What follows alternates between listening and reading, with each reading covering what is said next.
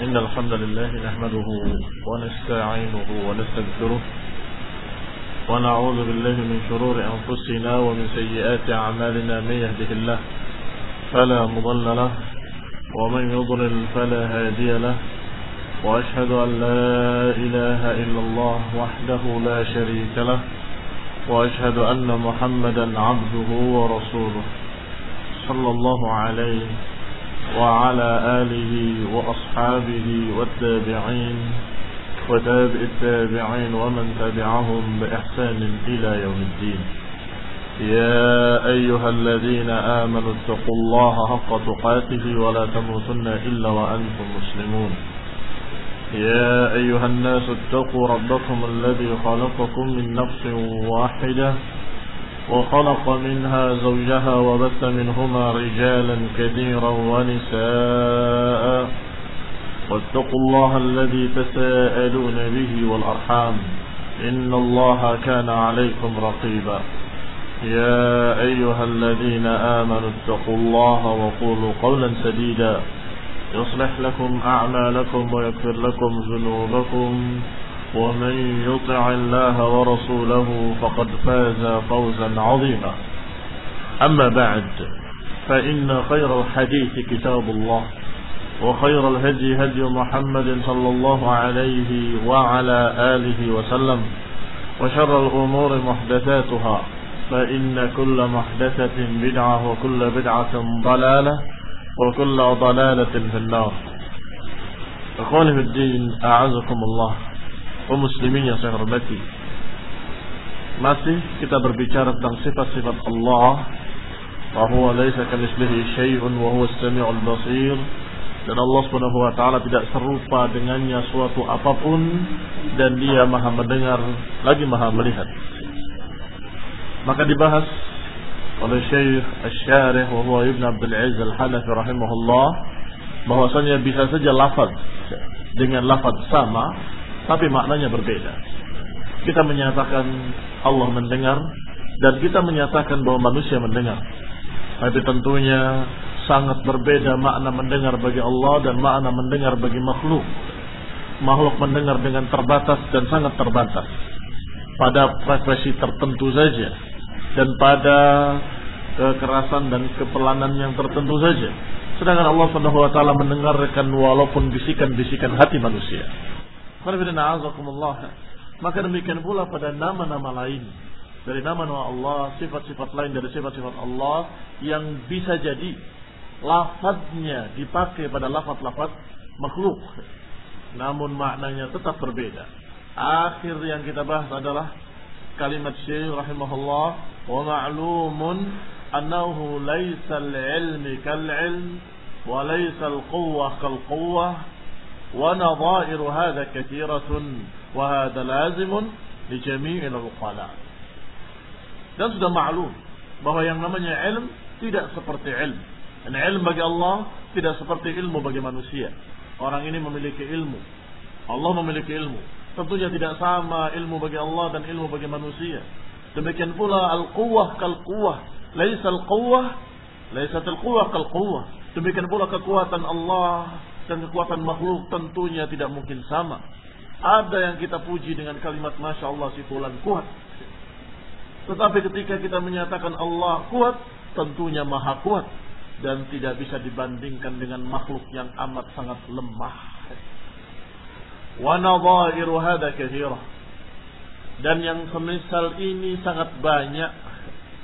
Wa hada lazimun. Dan ini sangat wajar sangat mafhum bagi orang-orang yang berakal, bagi seluruh al-uqala, orang-orang yang akil. Fa inna man nafa sifat sifatan min sifatil lati wasafa Allah biha nafsahu maka orang-orang yang menafikan menolak sifat dari sifat-sifat Allah yang Allah telah sifati dirinya dengannya seperti sifat ridha, sifat marah, sifat cinta, sifat benci dan sejenisnya. Wa anna dzalika yastalzimu at-tashbih wa tajsim dan kemudian menganggap bahwa orang yang menetapkan sifat-sifat itu adalah orang yang menyerupakan Allah dengan makhluk atau orang yang menganggap bahwa Allah memiliki jisim. kaum muslimin yang saya hormati. Mereka inilah orang-orang yang gairul uqala. Gairul uqala karena tadi sebelumnya sudah dikatakan. Wahada ma'lumun li jami'il uqala bahwa perkara tadi sudah dipaham oleh semua orang yang berakal. Bahwa walaupun lafadznya sama, tetapi tentunya bagi Allah maknanya berbeda.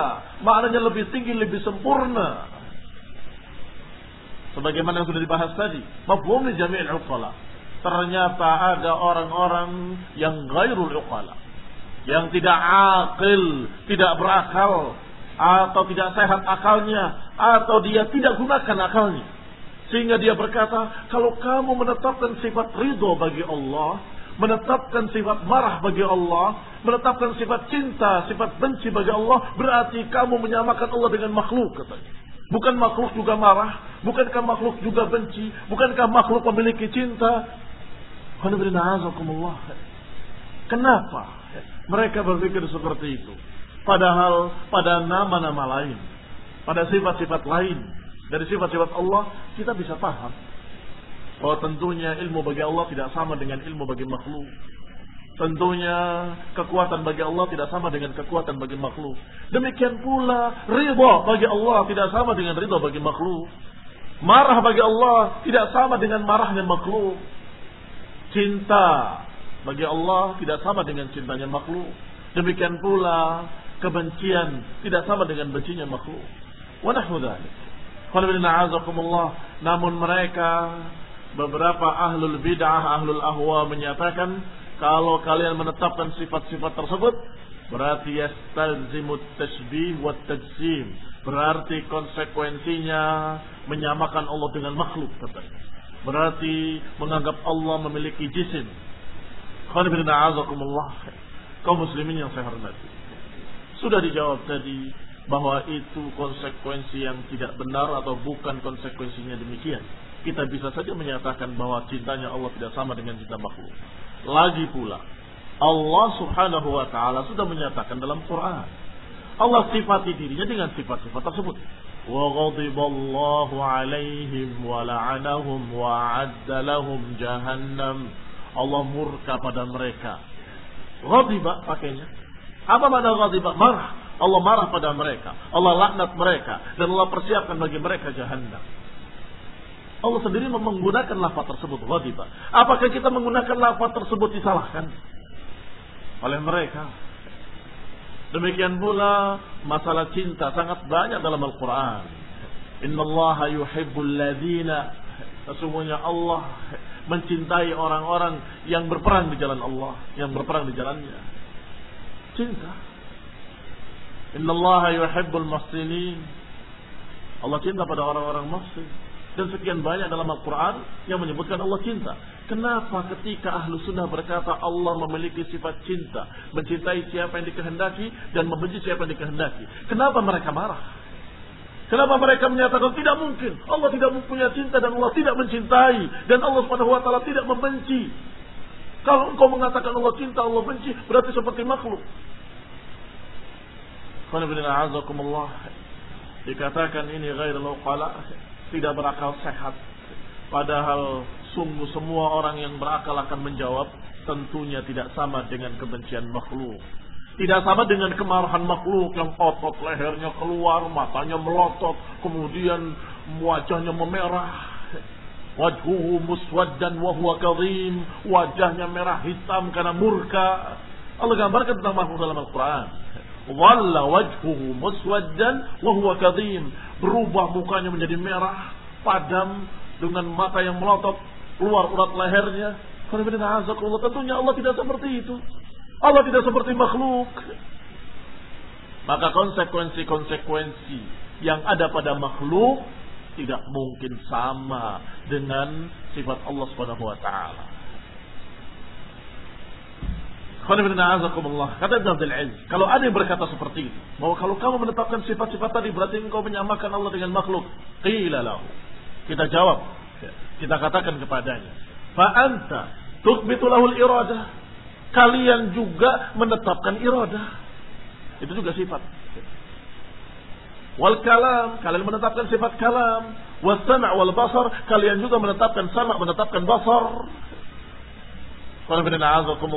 Karena mereka kaum Asy'ariyah tidak menerima sifat benci, tidak menerima sifat marah bagi Allah dan mereka tafsirkan marah itu adalah iradah. Iradatul intiqam, keinginan untuk membalas. Keinginan untuk mengazab. Itu yang namanya uh. Bukan berarti marah, tapi iradah al-intiqam. Diganti menjadi irodah. Artinya mereka menetapkan sifat irodah. Kita jawab, sifat irodah pun kalau bermakna lafat irodah ada pada makhluk. Makhluk punya kehendak, Allah punya kehendak. Berarti kamu juga menyamakan Allah dengan makhluk. Kita jawab demikian, apa jawaban mereka? Lain kehendaknya manusia mungkin terwujud, mungkin tidak terwujud. Tapi kehendaknya Allah pasti terwujud. Jawaban yang benar tapi kita katakan, kenapa enggak menjawab dengan jawaban yang seperti itu? Jawaban cerdas. Kenapa engkau, enggak engkau jawab seperti itu pada sifat marah? Marahnya Allah tidak sama dengan marahnya makhluk. Kan selesai. Cintanya Allah tidak sama dengan cintanya makhluk. Ma'anna ma tusbituhu lahu laisa misla sifatil makhluqin. Sifat-sifat yang kalian tetapkan pun Kalian katakan tidak sama dengan sifat-sifat makhluk. Faqul fi manafaitahu wa asbattahu lillah wa rasuli wa rasuluhu ma asbatahu Allah wa rasuluhu misla qaulika fi ma asbattahu. Mestinya engkau katakan pula pada sifat-sifat yang Allah katakan tentang dirinya dan Rasulullah katakan tentang Allah. Kalian katakan pula padanya seperti apa yang kau katakan tadi pada sifat iradah, pada sifat kalam. Mereka beriman dengan sifat kalam. Mereka beriman dengan sifat sami' dengan sama'ul basar. Tapi kenapa tidak kalian katakan dengan perkataan yang sama? Illa farqa bainahuma. Karena nggak ada perbedaan antara keduanya. Fa'in qala. Kalau orang itu menjawab. Ana la uthbit syai'an minat sifat. Aku tidak menetapkan sedikit pun dari sifat. Artinya, ini golongan lain lagi. Kalau golongan itu mengatakan saya tidak menetapkan sifat apa pun, berarti bukan model Asyariah tapi model Jahmiyah. Pokoknya Allah tidak punya sifat apa pun. Kalau punya sifat nanti seperti makhluk. Qila lahu. Maka kita katakan kepadanya. Fa anta tuthbit lahul asma'al husna. Kalian menamakan Allah dengan nama-nama. Tapi menolak sifat-sifat. Kok aneh. Ini mereka mengimani nama. Allah memiliki nama Ar-Rahman, memiliki nama Rahim, memiliki nama sekian nama. Dan kalian juga memanggil dengan nama Hayyun, Alimun, Qadirun. Wal abad sama bihadin asma dan hamba makhluk juga dikasih nama hidup. Dikasih julukan punya ilmu, berilmu, dikasih julukan orang ini mampu, orang ini bisa, orang ini qadir. Walaysa ma yuthbit lirrabbi min hadhil asma mumathilan lima yuthbitu lil. Tentunya kita juga bertanya pada kalian, apakah bermakna sama nama yang ada pada Allah dan yang ada pada makhluk? Allah Maha Bisa. Dalam bahasa Arabnya qadir. Manusia mengerjakan sesuatu yang dia mampu dikatakan orang ini bisa. Dan disebut juga qadir. Anta takdir, na'am, ana aqdir. Apa qadir bihada? Ana qadir. Hal yastawiyan Apakah keduanya sama qadirun lillah wa qadirun lil makhluk? Dua-duanya nama. Mereka pasti akan menjawab dengan jawaban yang sama. Tentunya berbeda nama Allah Qadir dengan sebutan makhluk Qadir. Tidak sama. Fakul fi sifatihi nadiru qawlika fi musamma asma'ih. Maka mestinya engkau mengatakan pada sifat-sifat tadi seperti yang kau katakan pada nama-nama tadi. Kalian beriman dengan nama-nama tapi tidak beriman dengan sifat-sifat. Dengan alasan kalau mensifatkan nanti sama dengan makhluk. Sama engkau menamakan juga sama nanti sama dengan nama-nama makhluk. Yang paling jelas hidup. Makhluk hidup katanya. Dinamakan makhluk hidup. Bukan batu. Bukan benda mati makhluk hidup. Hayun. Baik. Kalian menamakan Allah juga hayun. Apakah berarti engkau menyamakan dengan makhluk? Oh tidak, kami tidak menyamakan dengan makhluk. Kehidupan Allah kekal, kehidupan makhluk terbatas. Ah, engkau cerdas. Kau katakan juga pada sifat-sifat Allah seperti kecerdasanmu tadi mestinya. Bahwa sifat-sifat Allah yang kami imani ini tentunya kami yakin tidak sama dengan sifat-sifat yang ada pada makhluk. Walaupun Allah dikatakan berilmu makhluk, dikatakan berilmu tidak sama ilmu Allah dengan ilmu makhluk. Walaupun Allah memiliki sifat kudrah, makhluk memiliki sifat kudrah, tetapi tidak sama kudratullah dengan kudratul makhluk. Dan seterusnya. Fa'in qala, kalau ada yang lebih dahsyat lagi kekufurannya. Mengatakan, la utbin lahul asma al-husna. Kami pun tidak menetapkan nama-nama. Yani kami tidak menetapkan sifat-sifat Allah, nggak pula mengimani nama-namanya. Bahwa Allah yang tidak sama dengan makhluknya tidak memiliki sifat apa pun dan tidak memiliki nama apa pun. Karena kalau punya nama nanti seperti makhluk. Kalau punya sifat nanti seperti makhluk. Tetapi kami hanya berkata, Hiya majazun. Bahwa nama-nama tadi nama yang sifatnya majaz. Li ba'di mubtada'atih. Kaqawli gulatil batiniyah wal mutafasifah. Apa ada? Aliran yang berpendapat seperti ini. Ada. Aliran batiniyah dan aliran mutafalsifah. Maka kita jawab pada mereka, qila lahu fala bun fala budda an ta'taqid annahu mawjud. Baik, kalau kamu nafikan semua sifatnya, kamu nafikan semua nama-namanya. Saya bertanya, berarti kalian menganggap ada atau tidak ada? Hah? Jawab, apakah ada atau tidak ada? Kalau kalian menafikan semua sifat dan menafikan semua nama bagi Allah Subhanahu wa taala. Pasti. Mereka mengatakan ada. Kecuali ateis. Mengatakan tidak ada Tuhan. Pasti mereka, ya ada sih ada. Tapi tidak memiliki sifat, tidak memiliki nama. Kita katakan cukup. Kamu katakan maujud. Itu sudah menyamakan dengan makhluk menurut keyakinanmu. Sama-sama ada. Allah ada, kita pun ada. Berarti sama. Qala wa haqqun qa'imun bi nafsihi wal jismu mawjudun qa'imun bi nafsihi. Semua benda-benda ini pun ada. Walaysa huwa mumathilan. Kita tanya apakah sama keberadaan Allah dengan keberadaan makhluk? Dikejar ke sana. Kalau kalian menafikan semuanya, berarti kalian menganggap Allah ada atau tidak ada? Nggak ada. Baik, kalau ada. Keberadaan Allah dengan keberadaan makhluk sama atau tidak sama?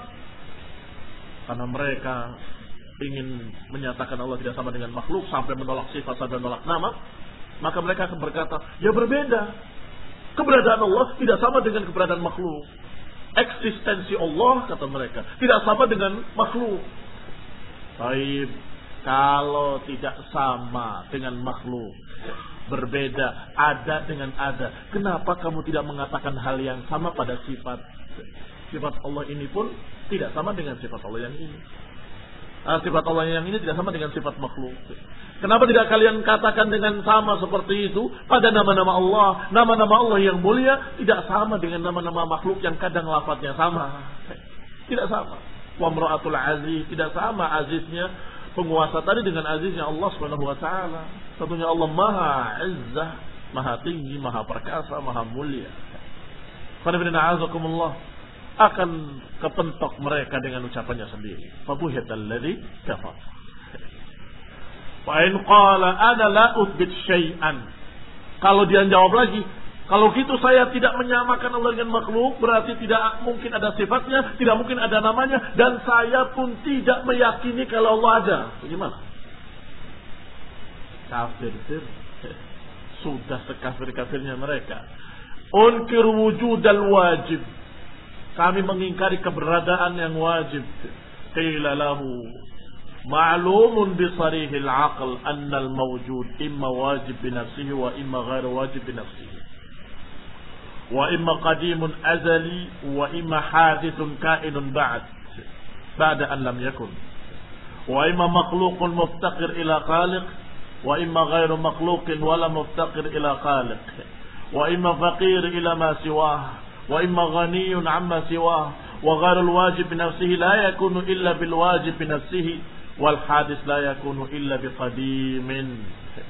kalau dia mengatakan tidak ada saya menyatakan tidak ada keberadaannya yang wajib kita katakan ma'lumun bisarihil aql sudah diketahui dengan akal sehat bahwa sesuatu yang ada mesti akan ada yang sebelumnya yang mengadakan keberadaannya.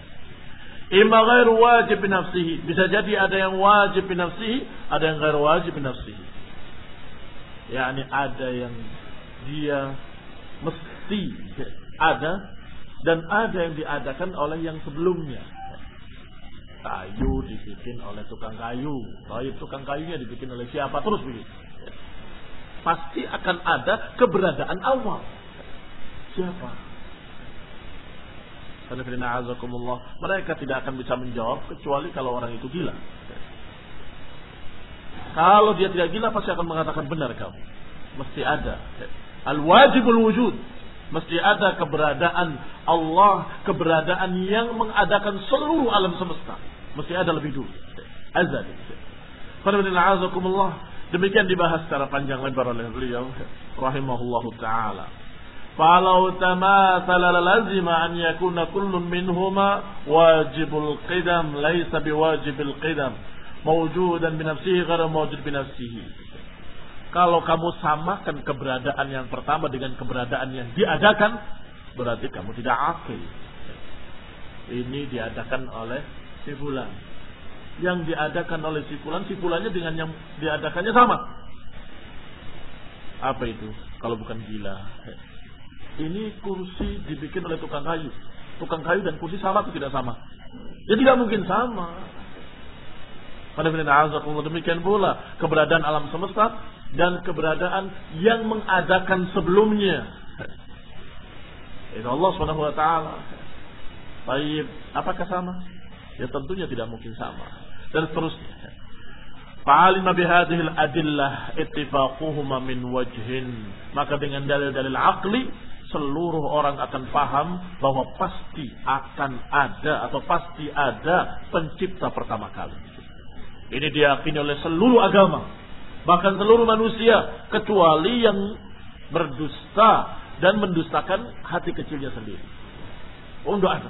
Saya meyakini ini ada dengan sendirinya. Dia mendustakan hati kecilnya sendiri. Hati kecil akan mengatakan pasti ada. Berarti dari hal ini ada ittifaq. Waqtilafuhuma min wajh. Ada perbedaan dari sisi lain. Mereka menyatakan bahwa yang mengadakan itu ini Tuhan ini Tuhan itu. Tapi pada inti awalnya mereka menyatakan pasti ada pencipta pertama kali dari seluruh alam semesta. Faman nafa mattafaqa fihi kana mu'attilan qailan bil batil.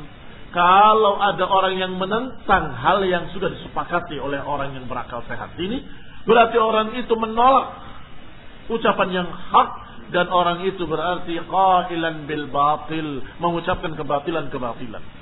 Wa man ja'alahuma mutamathilaini dan barang siapa yang menganggap sama yang mengadakan dengan yang diadakan maka dia juga musyabbihan orang yang menyamakan dan juga qailan bil batil. Berarti dia juga mengucapkan satu kebatilan. Wallahu a'lam. Dan Allah yang lebih tahu. Wa dzalika li'annahuma wa in ittafaqa fi musamma mattafaqa fi wallahu ta'ala mukhtassun biwujudihi wa ilmihi walaupun muttafaq mereka sepakat fi bahwasanya Allah Subhanahu wa taala ada dan menciptakan. Tetapi Allah Subhanahu wa taala dalam keadaan memiliki sisi-sisi yang istimewa yang maha sempurna. Berbeda dengan tukang kayu yang mengadakan kursi-kursi ini. Apa itu? Wujudihi azalian wa abadian. Keberadaan Allah tidak berawal, tidak berakhir. Ini yang istimewa. Tidak sama dengan maksud tadi. Tidak sama dengan tukang kayu dan lainnya wa ilmihi dan ilmunya juga sangat luas wa wujud biwujudihi wa ilmihi wa qudratihi dan kekuasaannya dan kemampuannya wallahu taala munazzah an musyarakati abad. Maka Allah Subhanahu wa taala maha suci. Tidak mungkin disamai dengan sifat-sifat makhluk mana pun sehebat apa pun. Dalam keistimewaan-keistimewaan Allah Subhanahu wa taala. Wa idza ittafaqa bi musammal wujud wal ilm wal qudrah. Kalaupun kadang sama lafaz ada lafaz ilm lafaz qudrah Fahadal mustarak mutlak kulli. Itu hanya mustarak hanya bersama-sama dalam lafaz yang kulli. Yujad fil adhan. La bil a'yan. Itu hanya ada di kepala kita bahwa lafaz itu lafaz itu sama lafaznya. Tapi dalam kenyataan berbeda. Ini kekuatannya sangat tinggi, tidak terbatas. Sedangkan makhluk kekuatannya sangat amat terbatas. Demikian pula dalam masalah-masalah yang lainnya, masalah ilmu, ilmu Allah sangat luas, sedangkan ilmu makhluk sangat terbatas. Maka fil a'yan pada kenyataan tidak sama. Walaupun kalau fiddin di kepala kita ilmu sama ilmu, ya sama. Ini ilmu, ini ilmu juga. Ini kekuasaan, ini kekuasaan juga. Sama. Tapi ketika kita lihat ini kekuasaannya bulan, raja. Ini kekuasaan Allah. Ya beda. Pada kenyataannya bumi langit. Bahkan tidak bisa dibandingkan sama sekali. Qala rahimahullah.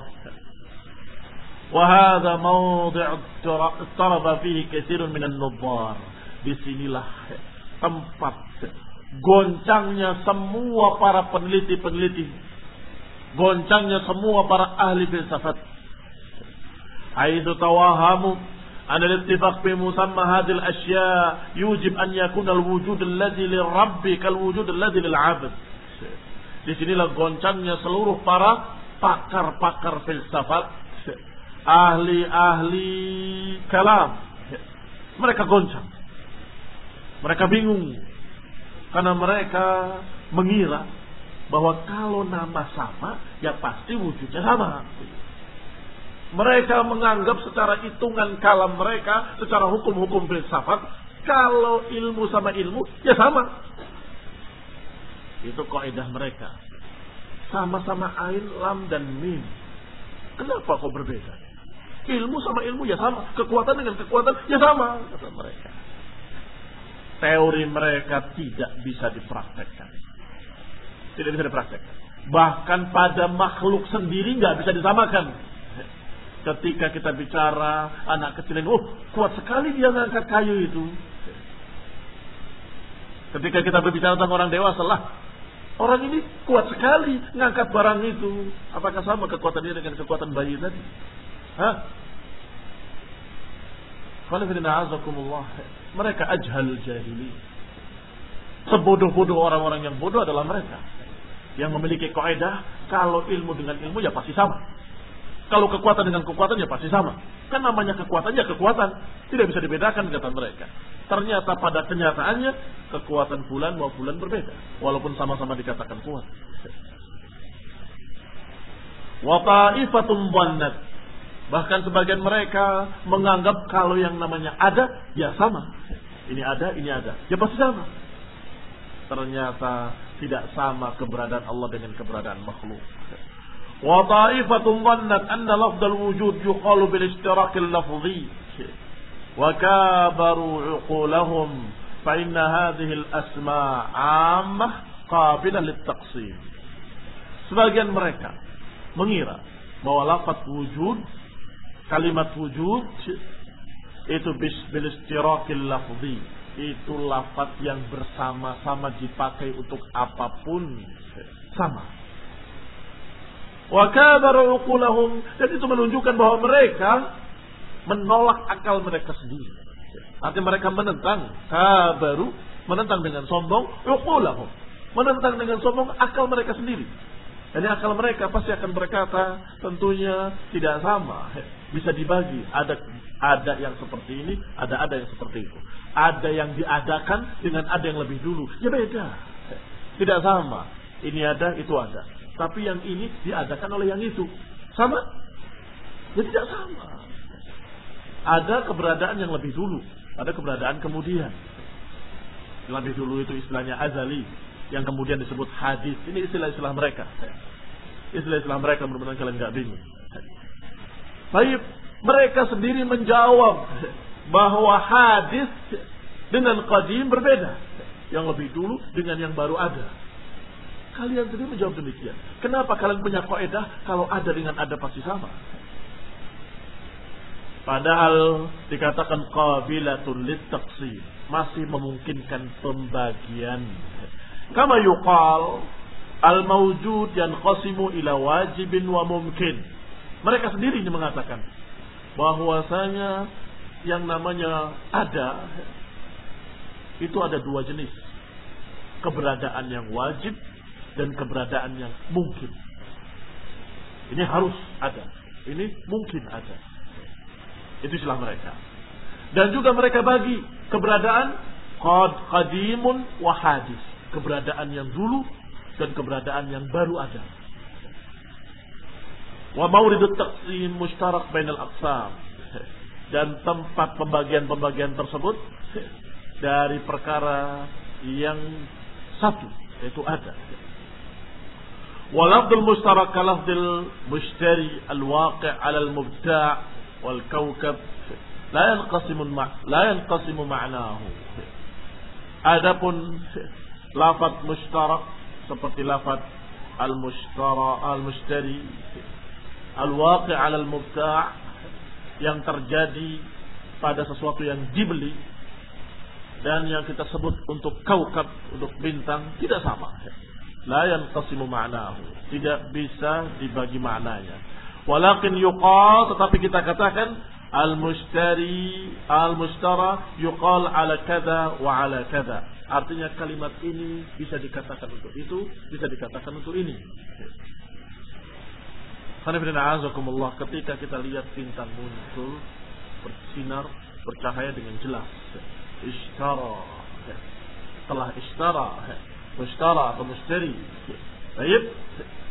Maknanya berbeda dengan ketika kita mengatakan barang ini mushtara atau si mushtari membeli artinya. Lafaznya sama. Maknanya berbeda. Kalau tadi maknanya sama tapi terbagi menjadi bermacam-macam jenis. Keberadaan yang harus keberadaan yang mungkin keberadaan yang dulu keberadaan yang sekarang. Ala kulli hal istilah-istilah mereka yang sungguh tidak bisa jadi hujah itu sungguhnya membantah mereka sendiri bahwa tidak mesti lafaz sama bermakna sama. Tidak mesti lafaz kalimat kata sama berarti maknanya sama. Tidak mesti. Sehingga jangan menafikan sifat-sifat Allah hanya karena takut sama lafaznya dengan makhluk. Jangan menafikan sifat marah, sifat ghadab, sifat cinta, sifat benci bagi Allah hanya karena khawatir sama dengan makhluk. Karena makhluk pun marah, makhluk pun cinta, makhluk pun benci. Jangan kalian menolak sifat Allah yang Allah katakan dalam Quran. Sifat Allah yang Rasulullah katakan dalam hadis-hadis yang sahih. Kenapa kita tolak? Hanya karena kekhawatiran tadi. Padahal sekian banyak pembahasan-pembahasan mereka sendiri menunjukkan adanya lafaz dengan lafaz yang sama ternyata maknanya berbeda. Lafaz dengan lafaz sama, ternyata ada pembagian-pembagian. Ada jenis-jenis yang berbeda. Lafat dengan lafat kadang digunakan untuk ini maknanya berbeda, digunakan untuk itu maknanya berbeda lagi. Seperti afala. Kalau kita menceritakan tentang mereka para mu'attilin, maknanya menolak sifat-sifat Allah. Tapi ketika kita bicara dengan kalimat yang sama pada anak-anak santri bahwa besok utlah mu'attal maknanya libur. Lain lagi. Kalimat yang sama kita bicarakan tentang mobil bahwa dia ta'affalat artinya mogok, beda lagi. Sama-sama kalimatnya ta'affalat. Dari kalimat ta'affalat. Sesungguhnya ini dipahami bagi para uqala. Tapi sayangnya ada orang-orang yang tidak uqala. Ada pula orang-orang yang akil tapi tidak menggunakan akalnya. Punya dia akal tapi nggak dipakai. Sehingga pokoknya kata guru saya begitu. Pokoknya dari dulu juga dikatakan seperti ini. Kita ini madhabnya seperti ini. Asyariyah. Jangan kamu paksa saya. Nggak digunakan. Kecerdasannya. sehingga dia menyatakan pokoknya saya tidak mau mengatakan bahwa Allah marah. Saya tidak mau mengatakan Allah cinta. Saya tidak mau mengatakan bahwa Allah Subhanahu wa taala benci. Allah menghendaki iradatul intiqam. Menghendaki iradatul in'am. Kalau Allah cinta maknanya iradatul in'am. Kalau Allah benci maknanya iradatul intiqam dan seterusnya. Ajib. Padahal lafaz-lafaz itu walaupun disebut dengan sama tidak bermakna seperti manusia. Tidak bermakna sama dengan makhluk walaupun lafaz-lafaznya sama dan itu sudah dibahas secara detail dari tadi. Wa aslul khata' wal ghalat. Inti kesalahan mereka, inti kekeliruan mereka, tawahumuhum anna hadhil asma al-ammah al-kulliyah yakunu musammaha al-mutlaq al-kulli huwa bi'ainihi sabitan fi hadzal muayyan wa hadzal muayyan ini inti kesalahan mereka.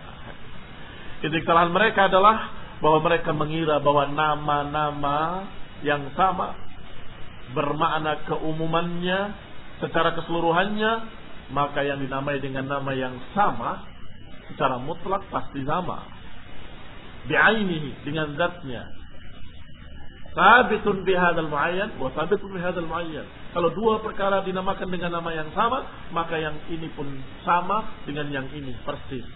Di sini kesalahan mereka. Padahal belum tentu kekuatan bagi anak kecil, dan kekuatan bagi orang dewasa sama-sama dikatakan kuat, tapi berbeda. Apalagi bagi Allah Subhanahu wa taala yang maha kuat. Tentunya tidak sama. Demikian pula lafaz-lafaz lain. Maka ucapan mereka yang mengira bahwa lafaz dengan lafaz pasti sama maknanya, laisa kadzalik. Itu tidak benar.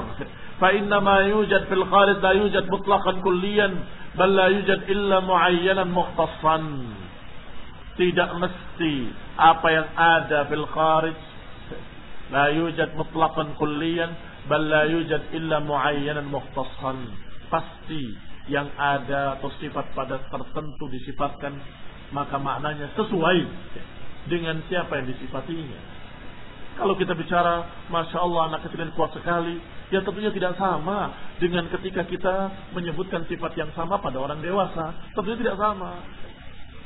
Itu anak kecil ngangkat buku aja dikatakan kuat sekali. Saya ngangkat tiga buku ini, masa saya nggak kuat? Kamu lemah cuma ngangkat buku. Sama-sama ngangkat buku kok. Dikatakan ini kuat sekali, sedangkan saya tidak dikatakan kuat. Tidak sama bahwa sifat itu akan jelas maknanya ketika disandarkan pada musamma, pada mausufnya. Siapa yang disifatinya? Makhluk. Yang maknanya seperti makna yang ada pada makhluk. Kalau disifatinya atau disifatkan pada Allah, maka maknanya sesuai dengan ketinggian Allah dan kemuliaan Allah Subhanahu wa taala. Tidak sama. Maka Jawablah dengan jawaban ini pada semua sifat-sifat Allah, termasuk sifat tangan, sifat mata, dan semuanya. Bahwa tentunya tidak sama dengan tangan makhluk, tidak sama dengan mata makhluk, sesuai dengan ketinggian Allah dan kemuliaan Allah Subhanahu wa taala. Kalau Allah beritahu detailnya mungkin kita tahu, tetapi kalau Allah tidak beritahu, kita katakan tidak tahu seperti apa. Sehingga semua lafat-lafat yang Allah katakan dalam Al-Quran, lafat-lafat yang tepat tidak perlu diganti. Oh jangan, nanti terkesan menyamakan. Kita ganti saja dengan kekuatan. Loh, Allah katakan yad, tangan. Kenapa kok diganti? Al-Qur'annya salah menyebutkan kalimat itu. Oh, kalimatnya nggak tepat. Astagfirullahaladzim. Mengatakan Allah tidak tepat memilih kata. Padahal ini kitabullah. Ucapan Allah subhanahu wa ta'ala.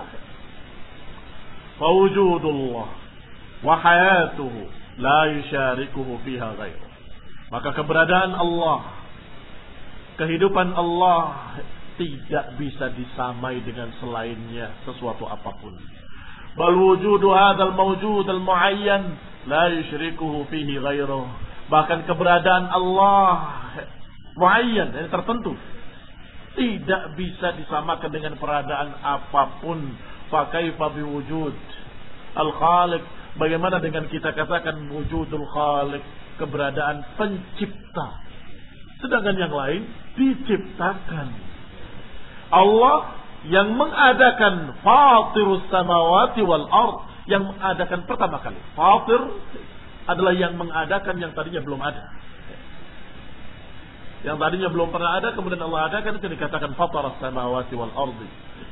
Allah Subhanahu wa taala yang mengadakan pertama kali. Apakah disamakan dengan keberadaan yang diciptakannya? Yang diadakannya? Tara annaka taqul hadha huwa dzaka fal musyar ilaihi wahid lakin biwajhaini mukhtalifain. Tidakkah kau melihat bahwa engkau berkata, hadza huwa yang diisyaratkan dengan kalimat-kalimat itu satu biwajhaini mukhtalifain dengan sisi yang berbeda-beda.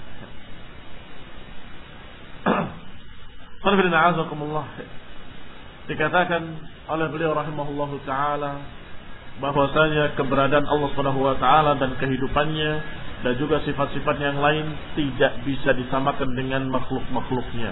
Maka semua apa yang ada dalam Quran dan Sunnah adalah sifat-sifat Allah Subhanahu wa taala yang wajib kita imani. Dan wajib pula kita katakan tidak sama dengan makhluknya walaupun kadang lafaz itu dipakai pada makhluk. Lafaz-lafaznya tetapi maknanya tetap berbeda wallahu taala a'lam. Wallahu taufiqul afiyah. Kalau ada pertanyaan silakan.